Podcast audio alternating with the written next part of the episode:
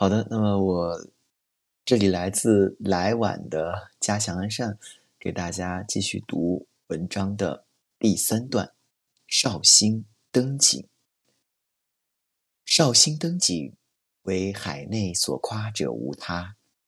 竹见，灯见，竹见，见，故家家可为之；见，故家家以不能登为耻。故自庄魁以至琼岩曲巷，无不登，无不棚者。棚以二竿竹搭过桥，中横一竹，挂雪灯一，灯球六。大街以百计，小巷以十计。从巷口回视巷内，复叠堆垛，仙岩飘洒，一足动人。十字街搭木棚，挂大灯一，俗曰呆灯。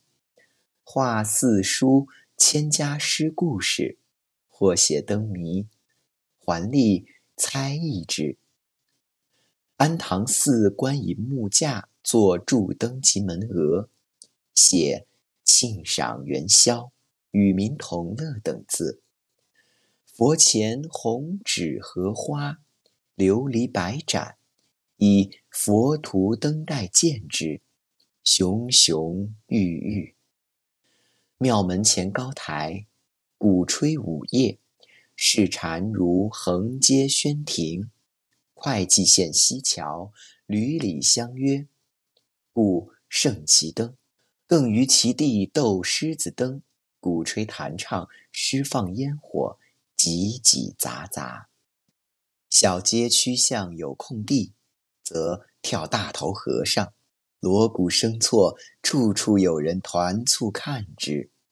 城中妇女多相率步行，往闹处看灯；否则大家小户杂坐门前，吃瓜子儿、糖豆，看往来侍女。午夜方散，乡村夫妇多在白日进城。桥桥画画，东穿西走，曰钻灯棚，曰走灯桥，无晴无日无之。万历间，傅书辈于龙山放灯，称盛事，而年来有效之者。次年，诸相国家放灯塔山，再次年放灯吉山，吉山以小户效贫。用竹棚多挂纸魁星灯，有轻薄子作口号朝之曰：“吉山灯景实堪夸，虎小竿头挂夜叉。若问搭彩是何物？手巾脚布神袍纱。由今思之，亦是不误。”那么我所读的这一段的。主要的意思是，绍兴的灯景被四海之内所夸奖的原因没有其他的，就是竹子也便宜，花灯也便宜，蜡烛也便宜。因为便宜，所以家家户户都能用；由于便宜，所以家家户户都把不能张灯作为一种耻辱。所以呢，从四通八达的道路到贫穷人家的曲折小巷，家家有花灯。家家有花棚，它的灯棚呢是用两根竹竿搭成过桥，中间横着一根竹竿，挂上一盏雪灯，再挂上六盏灯球。大街上的灯棚啊，数以百计；小巷里的灯棚也数以十计。从巷口回头观看巷内，各式各样的花灯重叠堆积着，色彩鲜艳，飘飘洒洒，观之令人感动。十字街头搭建的木棚挂着一盏大灯，俗称呆灯，上面画着四书千家诗里面的典故，有的也写着灯谜，大家都喜欢围着灯笼猜着这些灯谜。安堂寺庙道观用本架做柱灯和门额，写着“庆赏元宵，与民同乐”这样的字样。佛像之前悬挂着近百盏红纸荷花琉璃灯。用佛图灯带相间插着，灯火旺盛明亮，庙门前的高台上锣鼓喧天，吹拉弹唱，一直要到半夜五更。城市商业中，像横街轩亭、会稽县的西桥这些地方呀，邻里之间相约着在一起放灯、关灯、赏灯，所以呀，那里的灯饰则显得格外的兴盛。有杂耍者在那些地点进行舞狮、变形这样的活动，还有人鼓吹弹唱表演，烟火释放杂在一起，小街曲巷一有空地。就跳大头和尚舞，锣鼓声声声交错，每一个表演的席位旁边都有人团团簇簇的观看着，而城中的妇女大多是相随着步行来到最热闹的地方看灯，不然的话就是大家小户杂坐在自己的门前吃瓜子儿、崩糖豆儿，前来观看赏灯的男男女女一直玩到午夜才散。而很多乡村夫妇大多在白天进城，一番精心的打扮之后，东奔西走。人们呀，管这个叫做钻灯棚，也叫做走灯桥。天晴的时候啊，没有哪一天不是这样的。万历年间，我父亲和叔叔在龙山放灯，被称为一大美事，而且历年来还效仿龙山放灯的人。第二年，朱相国一家在塔山放灯，第三年又到。吉山放灯，吉山放灯是小户人家所效仿的，用的是竹棚，大多挂一些纸糊的魁星灯。有些轻佻浅薄的人做了一首打油诗来嘲讽他，说吉山灯景应该真应该夸一夸。这个呀，就用这个呃胡条和这个关头挂着这些夜叉。你要是问搭的是什么东西，尽是些。擦手啊，头上包的这些擦脚的这些布子啊，和一些各种各样的袍纱啊，由现在的绍兴灯景来想这首诗，我认为并不是很好。好的，那么我今天分享的内容来自于江苏的地方志，就是讲一讲明代的人，就是跟这个当代同一时代的人。他们的上元灯彩是怎么样来做的？这个就是我做准备学习这篇文章的时候，我就找到了这么一篇文章，然后也没有来得及看，也没有来得及去把它细着摘一摘。那么我就大概说一说吧。明太祖朱元璋当时一统天下，在南京建都，整个城市的面貌就发生了很大的变化，街市的繁盛景象，甚至一直。延续到清代，反映明代金陵本土民俗的有一个风情画卷，一幅叫做《南都繁会景物图》，还有一幅是当时的风俗画卷，叫做《上元灯彩图》。这个图呢，非常细腻地展现了元宵节期间老城南灯饰和当时商贸集市的一些盛况，也在民间藏匿了很多年之后。浮出水面，那么我们今天就根据这幅画来简单的了解一下当时的一些历史、人文、艺术、风俗。那刚刚大梦和聊聊肯定提到了华夏传统元宵节，又称为上元节啊，它是我国人民最重要的传统的喜庆节日之一。那关于这个元宵节和张灯的这个具体起源和成因。啊，也是众说纷纭，有起源于汉代帝王的，有说从佛家来的，也有说从道教来的。南宋的吴自牧在《孟良录》曾经说过：“说正月十五元夕节，乃上元天官赐福的日子。根据民间习俗，元宵节这一天，各家各户要吃元宵、看灯、猜灯谜，还会放烟火。”啊，当然很遗憾的是，我们今天可能居住在城市里面的小伙伴已经很难再看到烟火绽放的盛景了。当然，它最重要的意义也是月圆人团圆的这样的一个节日。在这个上元灯彩图中有这么一个题跋，上面写的是：“这是明中画师所做的上元灯系图意，它所表现的是。”金陵、秦淮一带的居民在上元节这一天欢腾游乐的景象，千门万户，狭巷通衢，住好行者，老幼男妇计以千万。而且呢，他还在画卷的开头很欣然地题写上了“上元灯彩”四个字。这幅描绘了老南京元宵节繁盛景况的风俗画卷，也由此得名。那如果把南京每年的春节到元宵期间的民俗文化活动比作一出戏剧的话，那不来赏完花灯，就好像是没有见到一部戏剧的高潮一样。元宵节就成为了广大民众一年四季中最喜爱的一个狂欢节。以前的官府在这个时间里面不敬业，拂去覆盖在历史尘埃上的这些迷雾，一个繁盛而浓郁的南方民俗景象，通过我们今天所能看到的很多民俗画作扑面而来。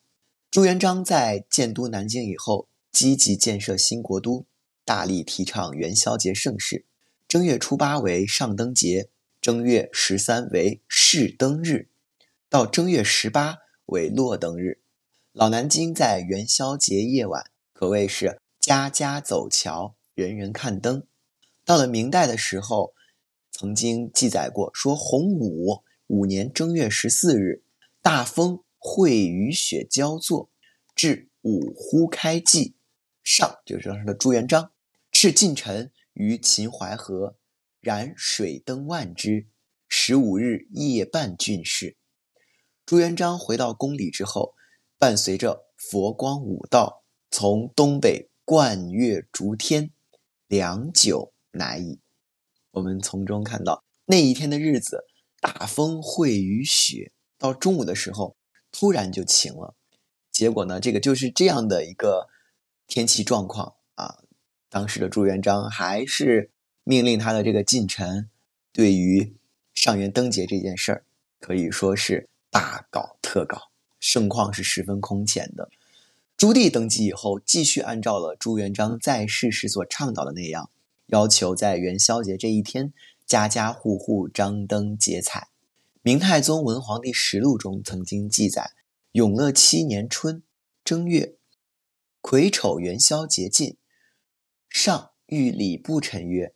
我太祖高皇帝君天下四十余年，法度明备，朕恪遵承宪。今四方无虞，民务康复，赐与臣民同乐太平。自正月十一日为始，其次元宵节假十日，百官朝参不奏事，有急务据本封进处分，听军民张灯饮酒为乐。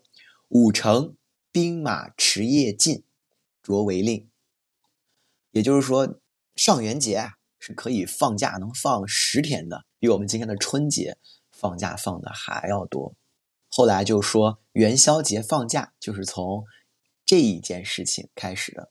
到永乐十年的时候呢，朱棣还下令在京师南京的皇宫午门外，集能工巧匠精心设计扎制鳌山万岁灯，并办以。歌舞升平造势，朱棣这年元宵夜啊，还高兴的与民同乐，场面可以说是非常的壮观。明代陈建在《皇明通记》里面也记载了，自是岁以为常，也就是从这件事以后，以后年年就把这个事情作为一种习惯和惯例了，年年都在做。而且朱棣还巧借元宵佳节，展示一些预制的应节诗文，让手底下的这些文臣。去附和，然后览而阅之，写得好的呢，就赐给他，就是洋酒，我猜可能是葡萄酒之类的吧。还有这个钞币啊，赏赐纸币。陈敬宗试讲所做的五手灯，在当时的灯节评选中拔得头筹。后来明代到沈德福还记载了，到宣德年间的时候，宣德四年正月宿，明宣宗朱瞻基。特赐文武节假二十日，哎呀，大家都已经酸出水来了啊！元宵夜召集群臣，西赴御宴观灯，自五年八年亦然。大家都继续谢恩啊，这不是常例，但是也由此可见，朝廷再次提出放假二十天，使得元宵灯节一下不仅成为了中国历史上历史最悠久的节日之一，而且也成为了放假最长的节日啊！大家可以无所忌惮的啊进行狂欢。那当时在南京这个地方，南三山街地区，在南唐以后就成为这个商贸繁华的地区。对于明代南京元宵佳节的灯景盛况，文人墨客也是吟咏不绝。到万历年间，南京户部主事张文辉就咏叹说：“明灯出世久微悬，遥管春归不夜天。光界王城云烂漫，影流千户月婵娟。芙蓉紫烁龙衔暖。”琥珀丹青报血鲜，玉笛梅花吹彻后，更添银烛照华颜。当时的南京这一带啊，可以说是商贾云集，店肆林立，人烟稠密，特别的繁盛，街道热闹非凡，往来熙往啊。桥上的人也是人头攒动，摩肩接踵，官宦贵人有骑马的，乘轿的，仆人拿着这个扇子啊，跟在后面。而平民百姓呢，就三三两两结伴而行，三教九流、各色人等纷纷往最热闹、最明亮、最绚烂的地方去，无非也就是跟我们今天一样，图个热闹，落个心里高兴。以前的这个沿街的家家铺铺啊，都张挂着这个五颜六彩的灯啊，还有张牙舞爪的这个金鳞龙灯啊，这就说这种，据说这种灯是由龙身有很多个灯笼。相连而成，一旦舞动起来，可以说是火树银花，流光溢彩。还有当时的街上还有卖艺的男子在表演功夫啊，四周围满的观众，小孩兴奋的点起了烟花爆竹，旁边的几个孩子看的都乐坏了，而且还有小孩子啊会胆怯的躲在哥哥的身后，这些都是在这个上元灯节图里面表现的啊，特别是很多年轻女性。她们满怀着愉悦的心情，成群结伴，尽情观赏，浑身散发着青春魅力，让人想起《大明宫词》里面太平和薛绍相见的那一夜。其实，在明代的时候，男尊女卑和男女授受不亲的观念还是存在的，但是当时的南京开放的程度和女性对于自身意识的这种觉醒和对美的追求，都让我们觉得。好像古人的这种欢乐和我们的今天是毫无二致的。斑斓缤纷的灯火编织着欢乐祥和、喜庆迷人的祥和美好。老街的风貌和民俗尽展画卷之中。我想这也是上元灯节多年以来延续这无数年以来，可以说是刻在我们记忆里，或者是刻在我们基因里面的这样一种欢乐的气氛吧。很遗憾的是，我在读这些古代的这些上元灯节的情景的时候，我有一种很怅然若失的感觉，因为大家都感觉到现在我们的这个节日是越来越没有年味儿了。首先，大街上卖艺的就没有了，然后花灯好像每年也都是这些。我心目中的上元灯节应该是有灯、有水。有明月，有楼，还有绽放的烟火，流光溢彩，倒映在水里。然后周围各种各样的杂耍、卖艺、火树银花。但是好像这样的盛况，在今天的大城市里面已经很难看到了。也难怪大家都在说，现在过年过的是越来越无聊，越来越没有意思了。还好还有我们的。家还有我们的亲人，能给我们留下最后的美好的一点温存。好，我今天想说的就这些，没有准备，我就是手上逮到什么就念一些啥。嗯，好，谢谢。还有我们的家和 M S N 啊，反正年说到这个年味儿的话，大家肯定都是想当初的 good old time，对吧？小时候是最美好的，因为这个所谓的年味儿还是过了一个传统，这个传统支撑传统的就是所有的这些仪式感，但是这种仪式感是越来越少，甚至，嗯，如果你每跳出这个当时的此情此景和你身边的这帮小伙伴，那你就没法再去追忆或者是重现。所以好的事情或者是你向往的事情，它可能永远是在过去的。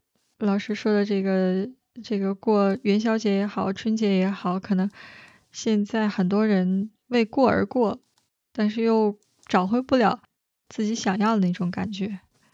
元宵节其实简单来说，我觉得就就就是不热闹。人和人之间的这个互动就越来越少，大家只是单纯的去啊看灯，然后很机械的去重复着一些这种嗯约定俗成的一些事，但是好像最重要的那种味道，就是人和人在里面这种摩肩接踵、比肩而行，然后这种感觉没有了。因为新冠要保持一米距离，呃，这个这话又说回来，你说的这你说的这种情况，其实。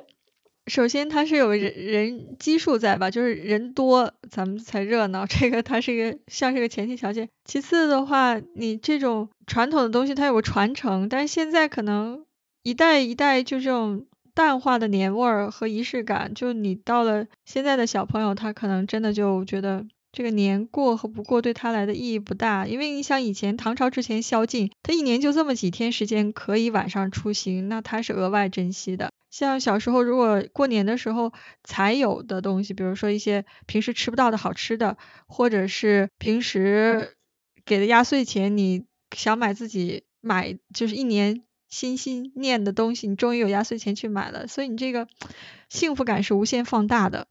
现在老师也 说了，这个基本上不需要，呃，所以这个感觉也和以前完全不能相提并论了。哎哎，中国多少个金牌了？今年滑雪、滑冰，像我们南方人都看不到雪，人家说蜀犬吠日，我们就是越犬吠雪。哈哈，月犬吠雪，这个好，这个一定要剪到播客里面，这句话留着。好了，我要来说结束语了。好的呢。好，各位听众朋友，大家晚上好。以上是我们 MSN 今天的全部内容。我们今天对于古代的。灯景，做了一番美好的回忆啊！从这一番回忆中，大街小巷、庵堂寺庙、灯之设计、锣鼓之盛，再看灯，再看人，城中妇女、大家小户、乡村夫妇，四处都是一派繁华升平的热闹景象。张岱的晚年过得非常的。萧条惆怅，这也是他对自己往昔繁华生活的留恋吧。但无论如何，元宵佳节，灯影在上，斑斓缤纷的灯火编织着古人的欢乐祥和，也编织着今天我们喜庆迷人的美好梦境。愿这样浓郁的生活情趣，愿这样深厚的文化内涵。我们能够一直传承下去，年年有今日，岁岁有今朝。好，以上就是我们本周 MSN 的全部内容。北京时间每周四晚上十九点三十分，我们在这里与你不见不散。分享古文，我们是认真的。我们下周再见。